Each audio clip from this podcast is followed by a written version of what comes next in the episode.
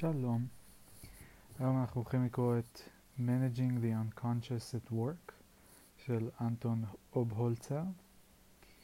חיפשתי קצת על אנטון, אה, לא מצאתי יותר מדי מידע, אה, נגיד באיזה שנה הוא נולד וכאלה, לא מצאתי. אבל כן מצאתי, אוי, עכשיו זה נעלם לי, אה, קצת מידע על המחבר. רגע. ככה כתוב, אנטון אובהולצר is a psychiatrist and psychoanalyst who, through his role as chief executive of the Tavistock and Portman NHS Trust, became interested in applying his professional knowledge to workplaces. He has been influential in developing alternative management courses and has taught throughout Europe on business programs as well as other extensive coaching and consulting. אוקיי, אז הוא מגיע מהרקע של uh, פסיכולוגיה, פסיכיאטריה, והוא uh, ראש טאביסטוק, או ראש איזשהו גוף שקשור לטאביסטוק, קרן טאביסטוק, uh, והוא עוסק ב-workplaces. והקטע שאנחנו נקרא, שגם אני לא, לא מצאתי בדיוק את המקור שלו, יש לאנטון ספר שנקרא The Unconscious at Work, שזה אה, לקט של מאמרים של כל מיני סופרים, אה, ביניהם שנערך על ידי אנטון אובהולצר ווגה רוברטס, שגם אה, כמה מאמרים שלה היו לנו, אה, ועוד יהיו לנו בהקלטות. וזה יצא בשנת 2019, או לפחות, אה, אני רואה second edition בשנת 2019, לא יודע בדיוק מתי ה-first edition יצא. ובקיצור, בזה, בספר הזה יש אוסף של מאמרים ששני החבר'ה האלה ערכו. אה, אה הגרסה הראשונה יצאה ב-94. אז נראה לי שהמאמר אה, שיש לנו היום הוא אחד מהמאמרים ב, בספר. אה, בואו נראה אם זה מופיע, אם יש פה, יש פה table of contents. בואו נראה אם אני מוצא את זה.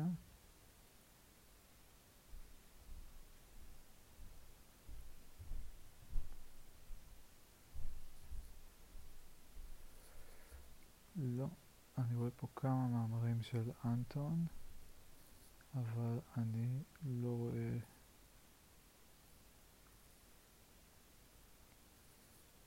לא רואה את המאמר הספציפי הזה, אז אני לא יודע בדיוק מה זה המאמר הזה שאנחנו הולכים לקרוא. כאילו איך הוא קשור לספר, אולי זה הקדמה, כתוב introduction, לא, יש פה עוד כמה סקשנים. טוב, פשוט נתחיל, מה אני אגיד?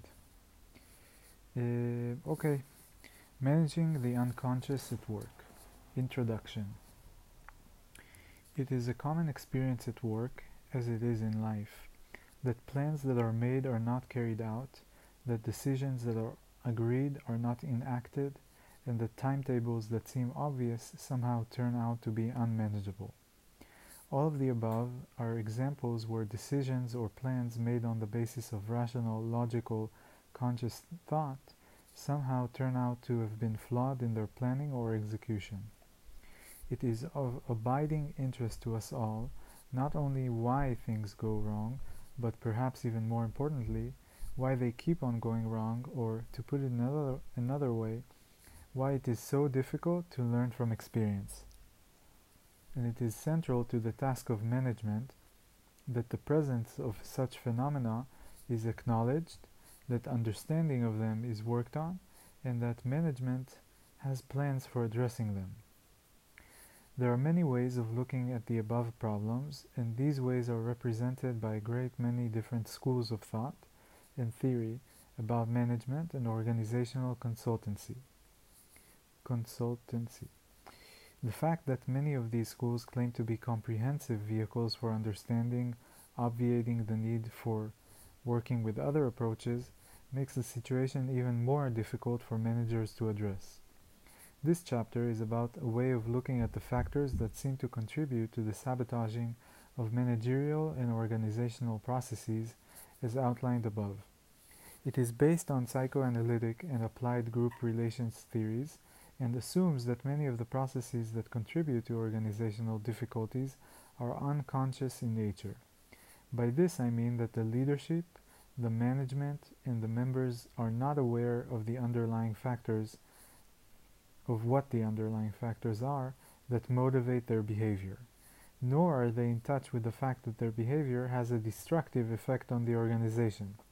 In fact, they often believe the opposite, that their behavior is in the service, for example, of principle, truth, or goodwill. טוב, פה הוא כבר טוען כמה דברים מעניינים, אז אני רוצה שנייה להתעכב ולעצור, לחזור על זה. קודם כל הוא מתאר את הבעיה, שארגונים מקבלים כל מיני החלטות, אבל אז לא בדיוק מוציאים אותם לפועל, או כשהם מוציאים אותם לפועל מגלים שיש פער בין התכנון לביצוע, מסגרת הזמנים לא מספיקה פתאום, כל מיני כאלה. אומר שיש כל מיני גישות שבאות אה, לדבר על לבחון, למדל את כל הנושא של ניהול אה, ארגוני וייעוץ ארגוני, אה, ושהרבה מהגישות האלה טוענות שהן אה, גישות מלאות, comprehensive, שלמות, מה שאומר שכאילו הן לא, לא זקוקות לגישות אחרות, מה שאומר שכאילו יש קצת תחרות כזאת של מי צודק רגע, אם זו גישה מלאה וזו גישה מלאה אה, וכל אחת מציעה תשובות שונות, אז מי, מי התשובה הנכונה, מי הגישה הנכונה. ו...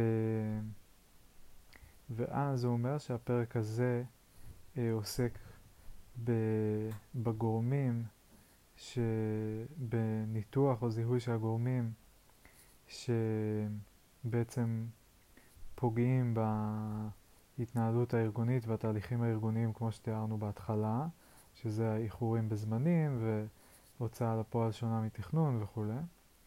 הגישה היא מבוססת על uh, פסיכואנליזה ו-applied group relations theories. Uh, ו, ו, וכיוצא בזאת היא מניחה שחלק מהתהליכים שגורמים לבעיות ארגוניות הם תהליכים לא מודעים, שזה כבר קליים uh, אחד רציני. Uh, ו, uh, ואז הוא נותן פירוש של הדבר הזה, הוא אומר שהכוונה לא מודעים זה שהנהלה uh, וחברי הארגון לא מודעים לזה שחלק מהגורמים שמניעים אותם, הם, לא מודעים לכל הגורמים שמניעים אותם, והם לא מודעים לזה שחלק מההתנהגות שלהם פוגעת בארגון, ולמעשה הם חושבים שההתנהגות שלהם היא אה, בשירות הארגון. אז כאילו אנשים עושים דברים, חושבים שהם עושים את זה לטובת הארגון, אבל בעצם זה פוגע בארגון, ובעצם הם גם לא לגמרי מודעים למוטיבציה שלהם ומה מניע אותם אה, לעשות מה שהם עושים. Before I go on to elaborate some basic principles of understanding and managing these processes along psychoanalytic lines, I would like to place this approach into an overall context. In the widest sense, I believe that all theories in whatever field are systems of containing our anxiety of not knowing. The psychological function of a theory is thus, in part, a way of containing our fear of being lost and overwhelmed. At another level, that of the philosophy of science, Popper 1934, it is a way of producing a hypothesis, hypothesis that can be put to the test, and thus modified by experience. The theories that are used as a part as part of the psychoanalytic model of understanding unconscious processes in organizations are no exception to the above rule. They have the advantage of providing us with a rigid with a grid of understanding within which we can interpret our observations. They also have the disadvantage of holding us down with pre preconceptions, diminishing our opportunities for seeing phenomena afresh. Um, Mm-hmm. Diminishing our opportunities for seeing phenomena afresh. From a narrower perspective, I must state that psychoanalytic models of looking at organizations do not and should not claim to be an all-encompassing model of understanding and managing organizations. They have to be applied in conjunction and cooperation with socio-psychological theories as well as with management theories and structures based on external reality. אוקיי. אז המטרה של תיאוריה היא אה, להכיל את הפחד שלנו מאי ידיעה, שזה הפרשנות הפסיכואנליטית, והפרשנות המדעית שהוא שואב מפופר אה, זה כדי בעצם שנוכל לבדוק, כאילו אה, הפונקציה של התיאוריה זה כדי שאפשר יהיה לבנות אה, כאילו איזושהי השערה, ולבחון את התיאוריה באמצעותה, ואז לראות אם, אה, אה, אם אה, הבנו משהו או שלא. והוא אומר שהתיאוריות האלה צריכות לעבוד עם תיאוריות אחרות ב- ביחד, ושהן לא תיאוריות comprehensive. זהו, זה ה-introduction. Work and the management of work in our society. In order for us to pursue the concept of unconscious processes at work, it is important for us to give some thought to the function which work serves in society, for only then are we in position to manage in context. At its most basic, work is the activity necessary for society's survival. In Western society nowadays, as the importance of such structures as the extended family and religion diminishes, work and work institutions, or their lack in the form of unemployment, are increasingly important as central pillars of our personal identity. Take away our work, whether through redundancy, retirement, the closure of institutions, or other factors, and we, we are increasingly lost, subject to physical and mental illness, and more at risk of death. Nowadays, much of our work is in, is in the form of membership of organizations and institutions, so that any change in their structure or management threaten to shake the very pillars of our personal and professional identity. To a degree, this explains the ubiquitous nature of resistance to change in institutions, something that keeps on coming as surprise to many a manager. However, apart from the role of giving us some key building blocks in the creation of our identity, work and work institutions also serve another function through enabling us to partake in a group and institutional process. They then give us the chance to be institutionalized in the, in the sense that Goffman, 1961, uses the word. We all know about the negative aspects of institutionalization as described by Goffman, E.J. Miller, 1993c, and many others.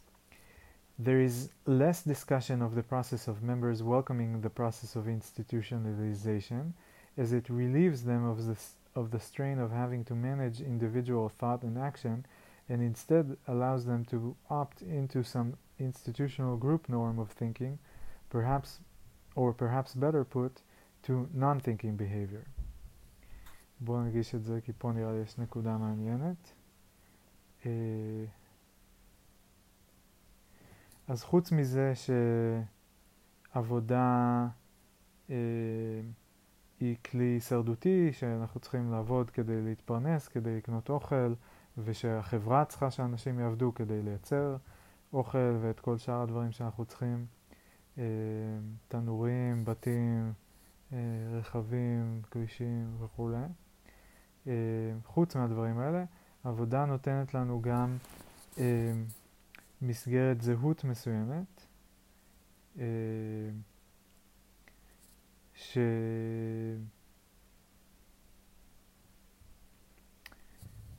כן, שעוזרת לנו להבין...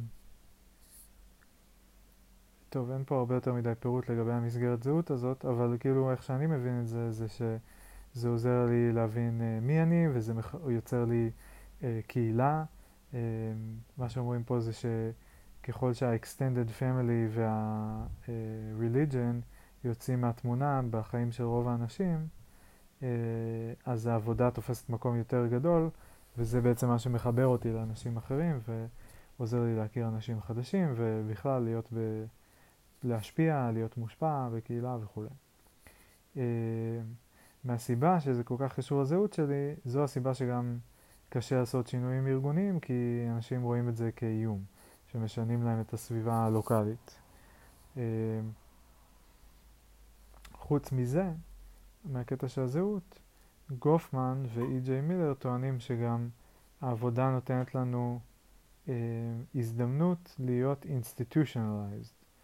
Uh, שיש לזה negative aspects להיות institutionalized, אבל מה שהוא מדגיש פה, אנטון, זה שיש לזה גם positive aspects, שהם פחות מדוברים, אבל uh, שזה בעצם מוריד איזשהו עומס מסוים או לחץ מסוים מחברי קבוצה uh, to figure everything out from them for themselves. כאילו ברגע שאתה institutionalized זה בעצם אומר שאתה לומד איך להתנהל בתוך סביבה מסוימת לפי, uh, אני בא להגיד according to certain norms, לפי נורמות מסוימות, ואז אתה לא צריך להתלבט אם לעשות ככה או לעשות ככה, כי יש את הנורמות שאומרות איך לעשות ומה כדאי לעשות, וזה מוריד חלק מהעומס של חשיבה וקבלת החלטות מהאינדיבידואל. שזו נקודה, אני חשבתי שזו נקודה יפה ומעניינת. ויש פה עוד פסקה אחרונה לקטע. Change in the organization and loss of membership threatens or severs the bond of belonging and hence causes resistance or turbulence.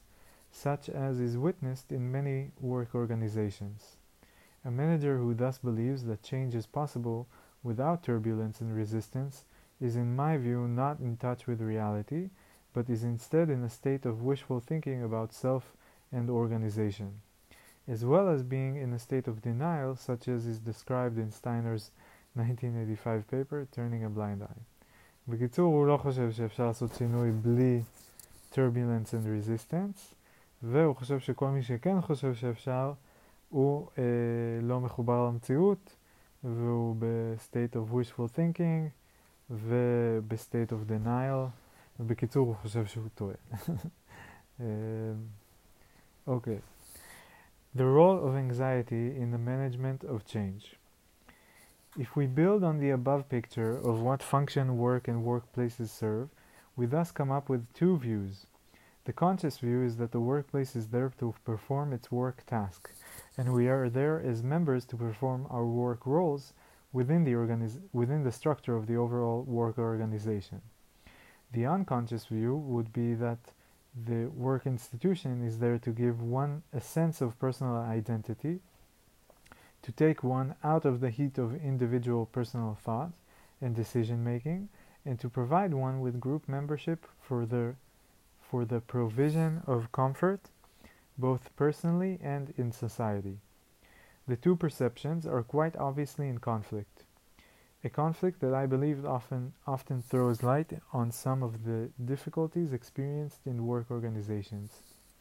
For what is clear is that activity and work performance that are in the service of the organization's primary task are not necessarily, in fact, are likely to be, are unlikely to be, the same sort of activity that is engaged in pursuit of unconscious individual and group processes which further the membership function outlined above.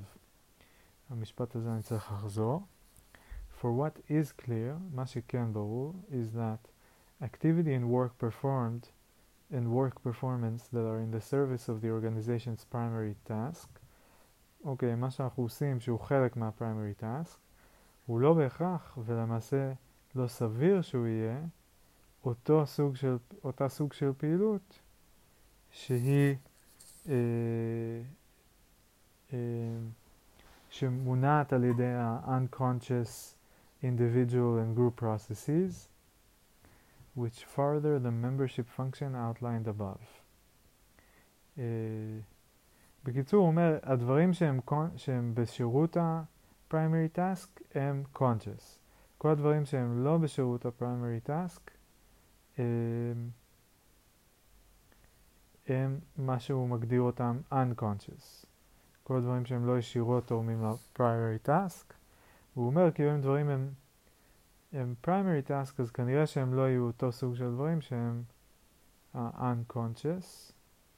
אני מנסה להבין אם יש פה טיעון מעגלי כזה קצת או שהוא פשוט מקטלג שתי קטגוריות, הוא אומר, כי הוא אומר אוקיי יש primary task ואז כל מה שנכלל תחת ה-primary task סבבה זה conscious כי כולם יודעים מה ה-primary task ואם הם עושים את זה זה כנראה כי הם מאמינים שזה יתרום ל-primary task וכל מה שלא קשור ישירות ל-primary task זה כנראה unconscious, כי למה שהם יעשו את זה אם זה לא תורם ל-primary task?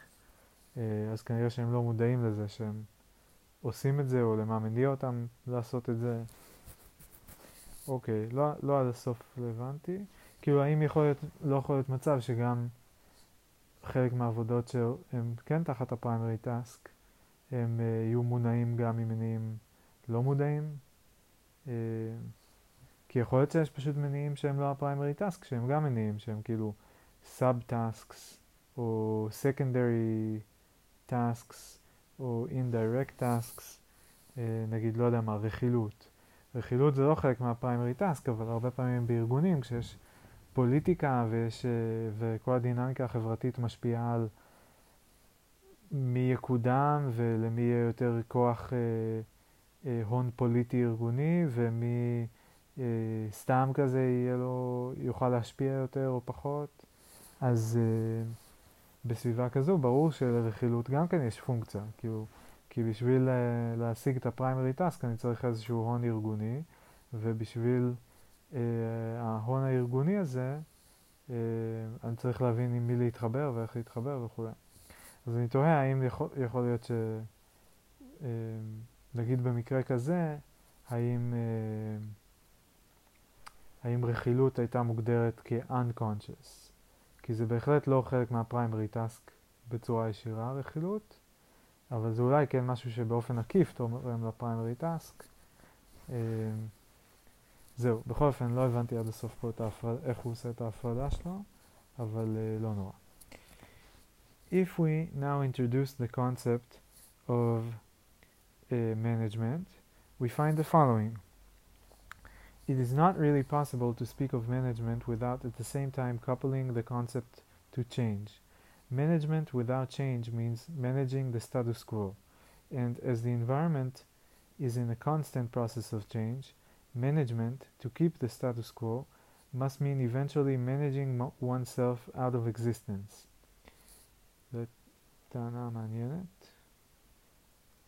Just as management is about the process of change, though naturally there is some choice about the nature and speed of the changes envisaged, so change is inevitably associated with anxiety. At both a conscious and unconscious level, the management of change is therefore the management of anxiety and of resistance arising from the anxiety. אוקיי, okay, אז ניהול כאילו גורר, גורס או אם יש ניהול אז יש שינוי, ואם יש שינוי יש חרדה. זה מה שהוא אומר, כי אם אין שינוי, אה,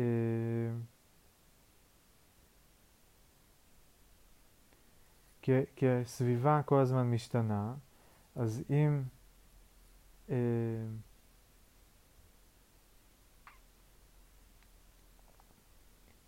management without change means managing the status quo כאילו אם, אם, אם אין שינוי ואני מנהל משהו, אז אני בעצם כל הזמן שומר רק על הקיים.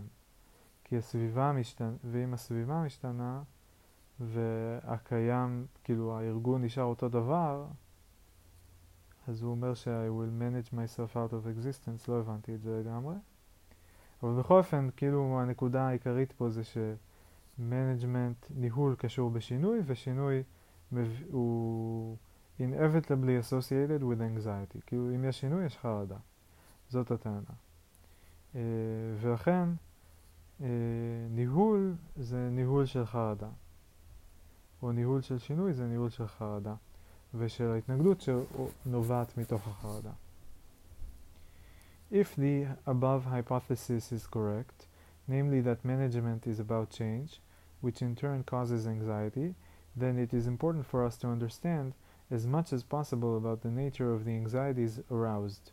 This is where the essential connection is to be made between psychoanalysis, which is about understanding unconscious anxieties, and the workplace, where these anxieties manifest themselves through unconscious acting out, both individually and on a group and institution wide basis, with a consequent sabotaging of consciously reached decision. I use the plural anxieties because there are different anxieties operating at different levels. In order to address them adequately in management and in consultancy, we need to make some differentiations. I propose three categories for which I believe there is strong evidence primitive anxiety, anxiety arising from the nature of the work, personal anxiety. By primitive, uh, primitive anxiety, Additional primitive anxiety arising from the nature of the work the personal anxiety. Primitive anxiety. By primitive anxiety, I mean an ever present, all pervasive anxiety that is the fate of mankind. Oy vavoy. A great many authors, philosophers, anthropologists, and psychologists have written about it. Uh, Spitz, 1957, writing of the work of anthropologist and psychoanalyst Geza Roheim said, he saw in culture a huge network of more or less successful attitudes to protect mankind against the dangers of object loss, the colossal efforts made by a baby who is afraid of being left alone in the dark. The colossal efforts made by a baby who is afraid of being left alone in the dark. Okay. This was the mainstream of his entire work, as expressed in nearly 200 papers and books. The network of culture, which fundamentally consists of institutions, be they totemic clans, religious rites, or their present day counterpart, work institutions, is intended to fend off the dread of the unknown. We do not, however, need to go to Australian Aboriginal studies as Roheim did in order to find primitive rituals full of symbolism. Anyone with a three year old can observe them hop into bed so that the monsters under the bed don't get them, or witness them or witness them not stepping on the cracks in the pavement lest some unspeakable horror befall them. And three year olds don't disappear with development. They get covered by layers of growing up, but the three year old remains as a core, both creative and problematic. And rituals to ward off evil are not confined to children. How many of us walk, li- walk lightly under a ladder or don't give Friday the 13th a second thought? Many psychoanalytic authors, including Freud, 1913, have written on this theme. Bion, 1961, writes, I hope to show that in his contact with the complexities of life in a group, the adult resorts, in what may be a massive regression, to mechanisms described by Melanie Klein as typical of the earliest phases of mental life. Esther Bick, 1987, who introduced infant observation into the training of child psychotherapists and psychoanalysts in Britain, spoke of the individual's fear of being lost in space. John Bowlby, 1969, using yet another language, speaks of separation anxiety. I believe that all the above are writing about the same pervasive primitive anxiety. And just as Australian Aborigines and Kalahari Bushmen band together and create rituals and institutions to hold them together, to provide them with a social scheme, so to speak, so do we.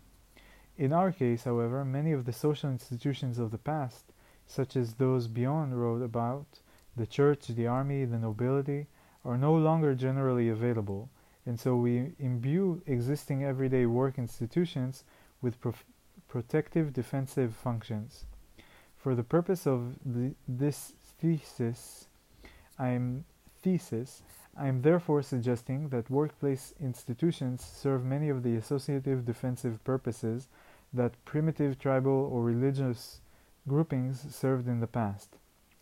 Evidence for this being so can be found where can be found when there is a severance of the bond, such as in redundancy or retirement. More importantly for management, it can also be found when there is an attempt to change the institution. It is of vital importance for managers to realize that any attempts to change an institution will thus immediately cause a defensive backlash, particularly from those who have colonized the particular institution for the specific purpose of giving them containment containment in Bion's term uh, for their primitive anxieties. Mm -hmm. Zaya, primitive anxiety. Anxiety arising from the nature of the work. The second category of anxiety is that arising from the nature of the work. Elliott Jaques' 1955 classic, theoretical paper, Social Systems as a Defense Against Persecutory and Depressive Anxiety, was followed by Isabel Menzies' 1960 paper, in which she applied these concepts to a nursing hierarchy in a large teaching hospital. Both Jaques and Menzies built on the work of Melanie Klein, specifically her ideas of the very primitive anxieties and mental mechanisms in the paranoid schizoid position. Klein, 1959. Menzies, in her study, makes the points that working with the patients brings the nurse face to face with very primitive anxieties about death, sadistic attacks on the, on the object, and, the, and that the health field in general operates in a way in which taboos about such things as privacy, nakedness, and sexuality are of necessity regularly transgressed, uh, regularly transgressed. The result is an upsurge of primitive anxiety that has to be defended against, and the resulting defense mechanisms have an industry-wide institutional and individual component. By industry-wide, I mean that defense mechanisms arising in the staff group of, say, a premature baby intensive care unit in Naples, London, Stockholm, and Vienna are likely to have a great deal in common in spite of different social and healthcare systems because of the nature of the anxiety, namely death in infants, is the common factor in the work. It needs to be remembered that the concept of work-related hazards such as silicosis in miners or scrotal cancer in Victorian chimney sweepers is a well-established public health concept. What I'm arguing for is a widening of the concept to include psychological hazards, leading to staff and institutional burnout, and thus impaired institutional functioning, with key implications for managers, staff, and clients alike. The assumption is that there is anxiety specific to and arising from the nature of the work, and that the institution defends it itself against this, this anxiety in such a way that the emphasis of the structure is on defense-related rather than work-related functioning. In other words, the pressure is for defense-related activity to come to the foreground, with the result that the primary task of the institution is neglected. This represents a shift from on-task to off-task functioning. If this is correct, then it is important for managers to realize that any attempt to alter the specific way in which work is organized in their institution must by definition mean a disruption of the anxiety holding system with a consequent release into the structure of anxiety and resistance to change. Most of the work in this area has been done in hospitals and related organizations. It is, however, obvious that there are many jobs in society where the workers are constantly in the shadow of danger.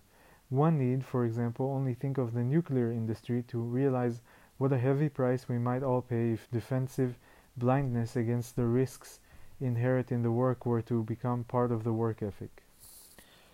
The lesson to be learned is not that no change should be envisaged, far from it. The lesson is that change will elicit re resistance and that that the nature of the underlying anxiety can be ascertained both in principle and by observation, and that addressing this anxiety in the context of an overall process of the management of change can make for a more effective organization, both in terms of output and in terms of staff morale. Personal anxiety. The third level of anxiety is the personal one in which external societal and, more commonly, work issues trigger off, in the individual's own inner world, elements of past personal experience, both conscious and unconscious, with resulting disturbance that may manifest itself at work. An example would be of a nurse in training whose mother had died of breast cancer. Finding herself in the early stages of her career with sole responsibility for the night shift in a female surgery ward where many of the patients had had mastectomies for breast cancer, this nurse suffered a breakdown. In this case, it is likely that a personal unmetabol unmetabolized psychic enclave of grief was detonated by the heavy exposure to grief and distress arising from the work. The choice of career in this instance might itself have been determined by unconscious reparative mechanisms in response to the loss of a mother. A further example might be of a member in a law firm who got seriously out of, her, out of role in her handling of a divorce, divorce case. The case had many similarities to her, parent, to her parents' divorce when she was 14, an experience that was the unconscious inspiration for her choice of the law as a career. This is an example of where a personal experience led not only to a career, but for the lawyer who had made no connection between her past experience and her career choice, also to the creation of a professional Achilles heel just waiting for the right client to activate it. The additional factor here is the concept of valency, a term that Bion 1961 borrowed from chemistry to designate an individual's tendency, a common conscious vulnerability, tendency, common conscious vulnerability, כאילו נטייה שהופכת להיות uh, פגיעות לא מודעת, to being drawn into one or other basic assumption, type of functioning. The concept is of relevance to understanding and managing institutions and staff groups because institutions themselves are inclined to one or more to one or other type of basic assumption functioning as a result of the nature of the work they are doing and sometimes of the leadership culture handed down within the organization. The outcome is that there is often an unconscious matching process between the individual and the organization, which adds to the quantum of resistance to change. For any change that is then proposed requires not only a change in work outlook and practice, but also a concurrent inner world change. It is clear that, so far, the contribution from psychoanalysis has been about the functions that work and other institutions serve in helping us contain various levels of anxiety. It needs to be clearly stated that these ways of coping with anxiety are essentially defenses against anxiety. In other words, the underlying anxiety is not recognized and the defensive structures are unconsciously assembled on both an individual and group basis.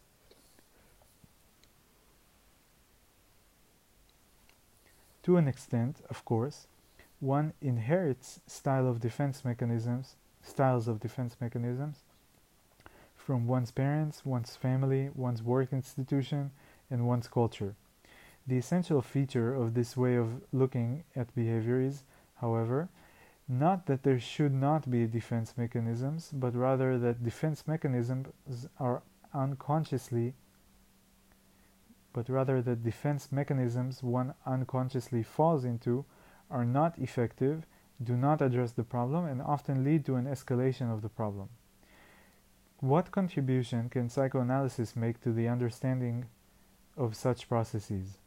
As is clear from the preceding discussion, Psychoanalysis can help us to understand and think about the various levels of anxiety and to put in place containing mechanisms for managing the anxieties arising from the work. Without such mechanisms, there is the constant risk that the institution is swamped by processes that take it off task.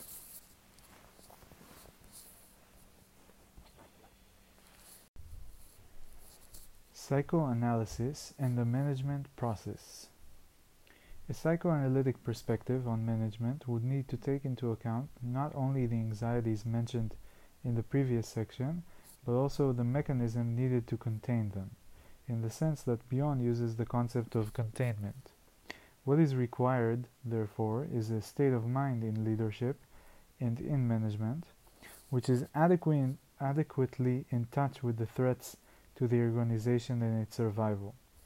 These threats could arise from either side of the institutional boundary. In my view, management is thus essentially a boundary keeping and facilitating function. But this means a great deal more than performing a mere gatekeeper function, for it requires not only judgment about the degree and nature of the cross border traffic, but also judgment as regards to timing, symbolism, and the conscious and unconscious elements involved. By cross border traffic, I mean information about the outside world that needs to be taken in by the institution in order for it to be able to adapt to the changing environment and for there to be an opportunity for this information to be held up against the backlash of the primary task of the institution so that the necessary adaptation can be made to the mode of working. I'm here using the term institution as defined by Wesley Carr in 1996 when he refers to it as the picture we carry in the mind as opposed to organization which he regards, regards as the bricks and mortar of the workplace. Equally, the outside world needs to be informed about the goings on in the institution, be they products or changes in the state of mind of the management and the staff. The timing of these information flows with their concurrent emotional change is obviously a matter of importance and judgment, for it involves at times the risk of being overwhelmed by the information flow inward, just as there is the risk of acting out in the information flow outwards. By this I mean that a surfeit, surfeit, of information inward can shift the institution into the paranoid schizoid end of the spectrum of functioning, whereby via processes such as scapegoating, good and bad characteristics and actions are allocated are located in separate parts of the system. For example, in different departments or in management or in staff, us and them, rather than being understood as coexisting through coexisting throughout the system. This is not only counterproductive to the work and thus the survival of the organization, but can result in poorly thought out or poorly timed responses that in effect are the institutional equivalent of the acting out processes uh, seen in patients. In this latter process, the response is concretely enacted rather than experienced, thought about, and fed back in a way that leads to open dialogue. The boundary managing function, therefore, has to be has to have as a core element a containing function that can take up and hold on the excesses of the flow that risk overwhelming the system. Information can then be channeled on when conditions are more favorable for it to be heard in such a way that it can be thoughtfully acted upon. As understanding of symbolic communication or miscommunication is therefore essential in monitoring the flow, for it is not uncommon for a supposedly innocuous piece of information to cause great offense. Likewise, keeping a weather eye for a weather eye open for the unsaid, unacknowledged, and sometimes unconscious elements of communication is essential as part of an early warning system of trouble in the making. What is required of management in this sitting on the boundary state of mind is adequate connection with the inside of the organization matched by the equivalent connection with the outside world, a sense of belonging to both systems and yet to neither. I am not, however, advocating an opportunistic, opportunistic, opportunistic sitting of the, on the fence type of role, for the position I am describing is anchored by the need for an acute awareness of the primary tasks of the organization on the one hand, and more importantly, by the ideas that the management needs to hold on behalf of the institution. Obholzer, 1996. The risk to the manager is to give in to the pull of either side of either inside or outside forces and thus to become identified and captured in a group psychological sense. While being in such a state of capture is undoubtedly more comfortable, psychically speaking, it brings with it the risks described so lucidly by Pierre Turquet 1975 in his paper Threats to Identity in the Large Group. Melanie Klein's concepts of splitting and of projective identification arose from her particular interest in work with children and thus with the most primitive mental mechanisms. It is, of course, these very primitive mechanisms that manifest themselves par excellence in group processes. They throw light on the process whereby unacceptable aspects of the self or of the institution are split off and perceived in others. The price of employing this defensive mechanism is of course that there is no pressure to review one's own working practices, thus reducing the chance of learning from experience in the service of adaptation. What is required for the manager is thus what in a clinical sense would be described as a depressive position way of functioning, of being in touch with both inner world and outer world phenomena in a balanced, overall containing way. To me, the most important psychoanalytic concept that contributes so much to the containing function of management is, however, little spoken about in the management literature. It is the concept of detachment, that is, of careful and considerable observation of what is going on in a framework as free of preconception as possible. Something that all psychoanalysts strive for. Uh, put another way, it is the concept of detachment that is of careful, considerable observation of what is going on in a framework as free of preconception as possible, something that all psychoanalysts strive for. Psychoanalysts strive for. Put another way, it relates to the story of the man who was observed searching the ground under a streetlight. A passerby asked him what he was looking for. The man replied that he was looking for a bunch of keys he had lost. Did you lose them here? asked the passerby. No, said the searcher, but the light here is better.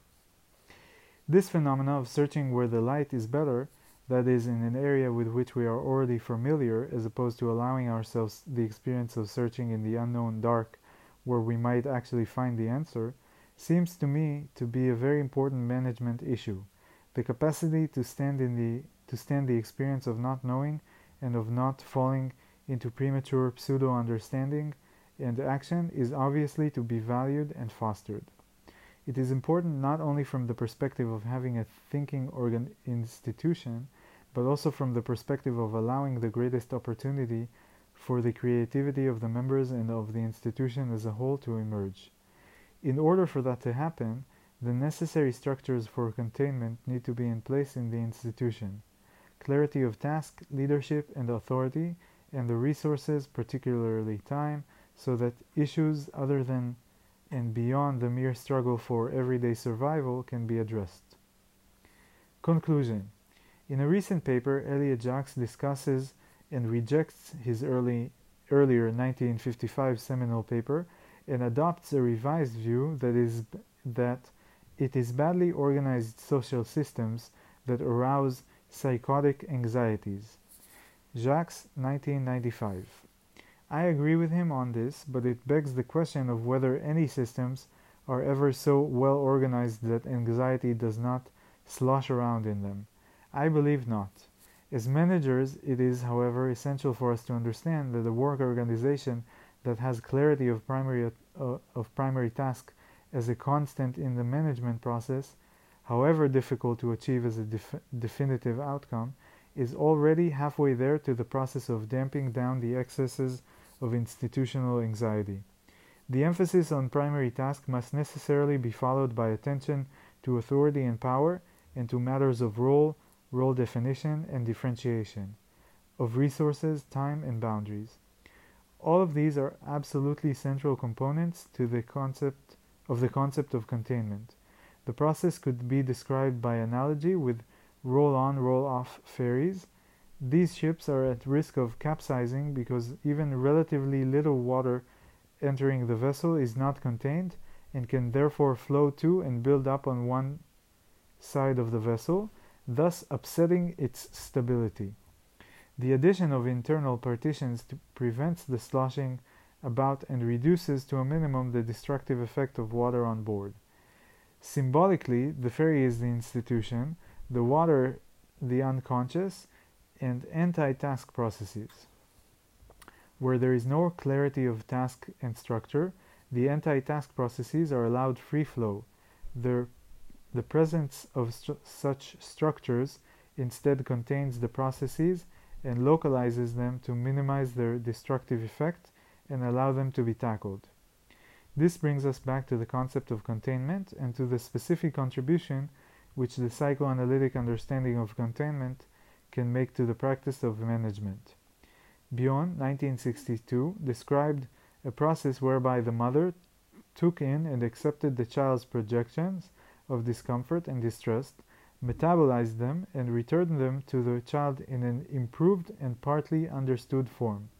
The mother thus acted as the additional purifying agent for the child mother dyad, a process the child itself was not capable of performing.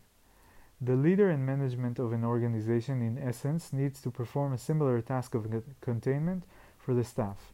This does not mean the creation, the creation of a dependency situation such as is implied by a mother-child dyadic model. It needs to be based on a model of role performance by all concerned, uh, by all concerned in a way that acknowledges both their skills and deficits. By virtue of both role and transference processes, the leader and, uh, and management should be in the best position to perform the containment functions outlined above. And, as mentioned earlier, in order for the containment function to be adequately addressed and for the work to be seen and managed in context, the overall constructs and concepts outlined in this chapter need to be available in order to provide reference points against which the overall enterprise and its functioning can be evaluated. The whole idea of managing the unconscious is of course a contradiction in terms. A more accurate phrase might be managing the organization in a state of awareness of the existence of unconscious processes.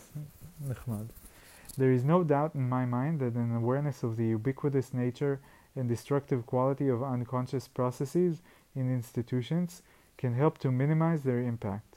Put more positively, such an awareness can help to harness unconscious processes in the service of creative institutional functioning. וזהו. טוב, אה, אני מתלבט אם לחזור ולעשות קצת כאילו סיכום של מה שאמרנו פה, כי בהתחלה טיפה סיכמתי ואז בעיקר הקראתי. אה, תכף הרגשתי, כאילו, טוב, אני אסכם רגע, אני אגיד קודם איך אני מרגיש כזה. בסוף המאמר.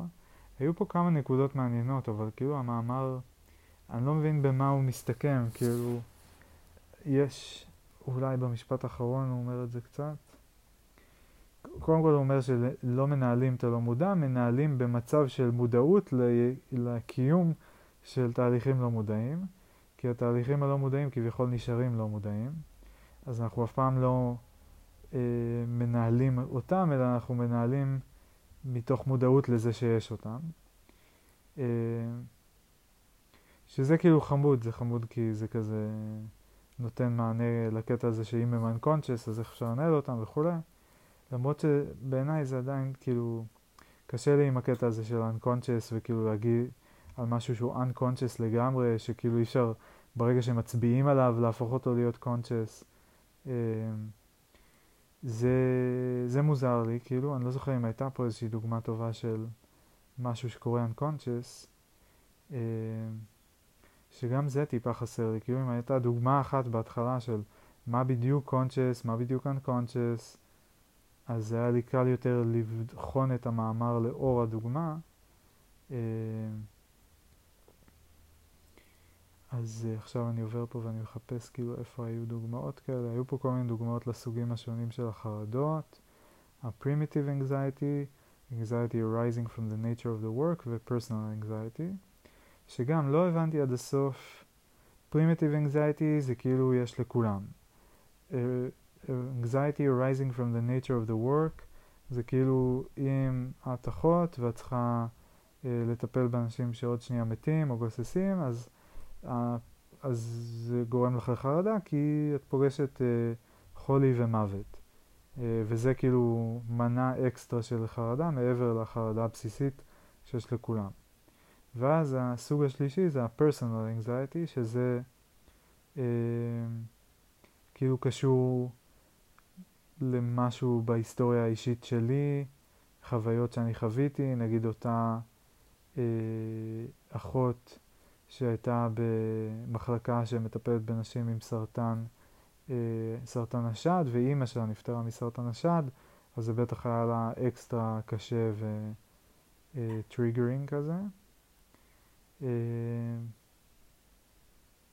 אז אוקיי, אז הוא אומר שיש שלושה סוגים שונים של חרדה, אה, ואז Psychoanalysis and the Management Process, והוא מדבר על זה שמנג'מנט זה, זה הקטע הזה של boundary keeping, של להיות כאילו שומר גבול בין הבפנים של הארגון לבחוץ של הארגון אה, וכולי, שזה פשוט כזה קצת כללי למדי, כאילו אוקיי, זה סבבה, זה דרך אחת להסתכל על דברים, אבל אוקיי, מה, איך זה עוזר לי עם חרדות, איך זה קשור, לא לגמרי הצלחתי להבין.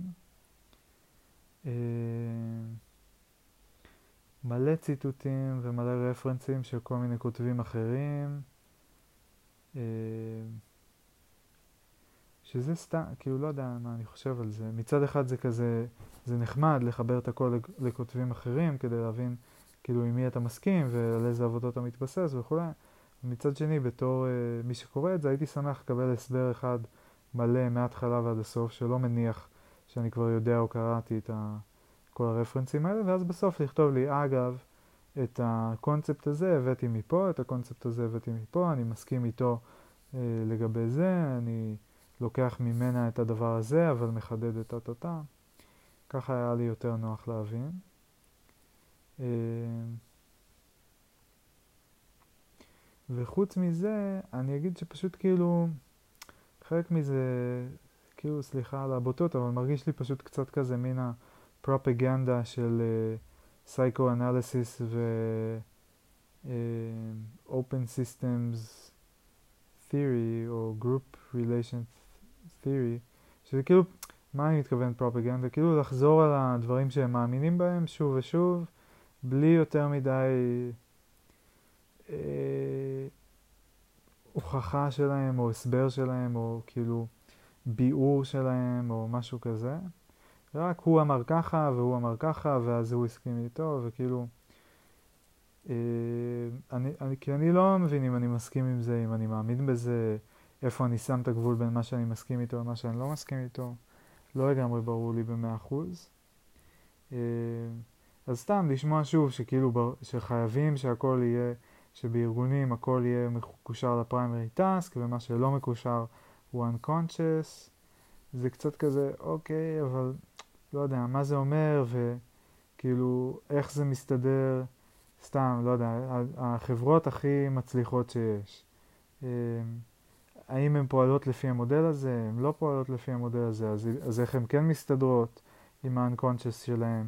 איך הן חושבות על הדברים האלה? כאילו, איך הן מבינות את הסיטואציות של עצמן, את הדברים שפוגעים באפקטיביות שלהן, את הדברים שתורמים לאפקטיביות שלהן? האם הן יושבות ואומרות כזה, בואנה, יש פה איזשהו משהו שאנחנו לא צריכים לשים עליו את האצבע, שפוגע לנו באפקטיביות, ו... אבל אנחנו לא מצליחים להבין מה זה, לא מצליחים לראות את זה, משהו שאולי היה אפשר להגיד עליו שהוא לא מודע. אה, לא יודע, בכל אופן, מכיוון שבעיקר הקראתי ולא כך אה, אה, באתי את אה, דעתי תוך כדי המאמר, אז רציתי כזה בסוף אה, זה הרנט שלי בקיצור, uh, בסוף המאמר, לא מאה אחוז קוהרנטי, ואין לי פה איזה נקודות uh, יותר מדי משמעותיות להעביר, אבל סתם רציתי לחלוק uh, קצת ממה שהיה לי, שעבר בי תוך כדי, וכזה מה שנשאר בסוף, בסוף קריאת המאמר. Uh, וזהו, אז לא, כן, בקיצור, לא ברור לי בדיוק מה אני לוקח מזה, חוץ מאת החלוקה ל... סוגים שונים של חרדה, שזה אני כאילו מבין, ואת ההמלצה לטפל בתהליכים הלא מודעים, להכיר בזה שיש תהליכים לא מודעים, משהו כזה. זה מה שאני מצליח uh, לזקק כרגע. יאללה, זהו להפעם.